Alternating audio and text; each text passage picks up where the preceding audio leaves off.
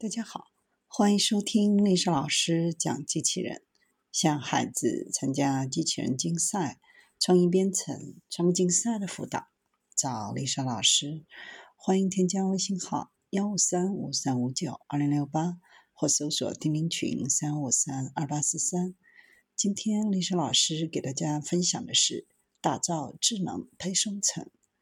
某东物流和尼维达正在合作，将智能快递推向整个物流行业，利用人工智能彻底改变物流运输的方式。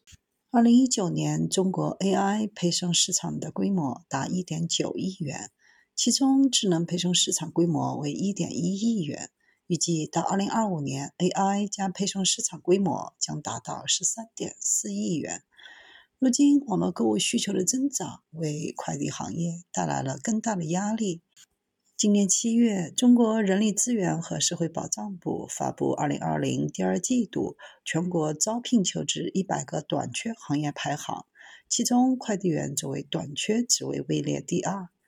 而某东物流联合尼维达推出了智能配送解决方案的推广实施，能够解放快递员的双手，缓解快递员短缺的情况。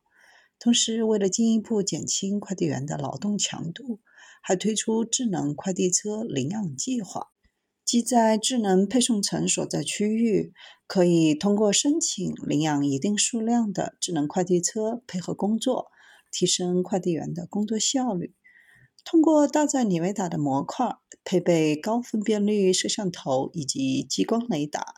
智能快递车可以实时识别行人、车辆、交通信号灯等物体，并根据所处环境规划驾驶路线，确保交通安全。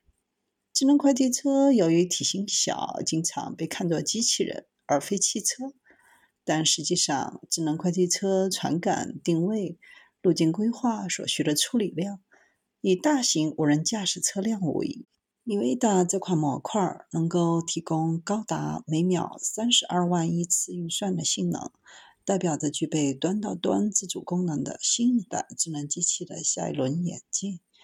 模块的尺寸为一百乘八十七毫米，仅为大型工作站的十分之一，却提供了与大型工作站相当的优越性能。小巧的尺寸十分适合配送和物流机器人、工厂系统和大型工业等自主机器。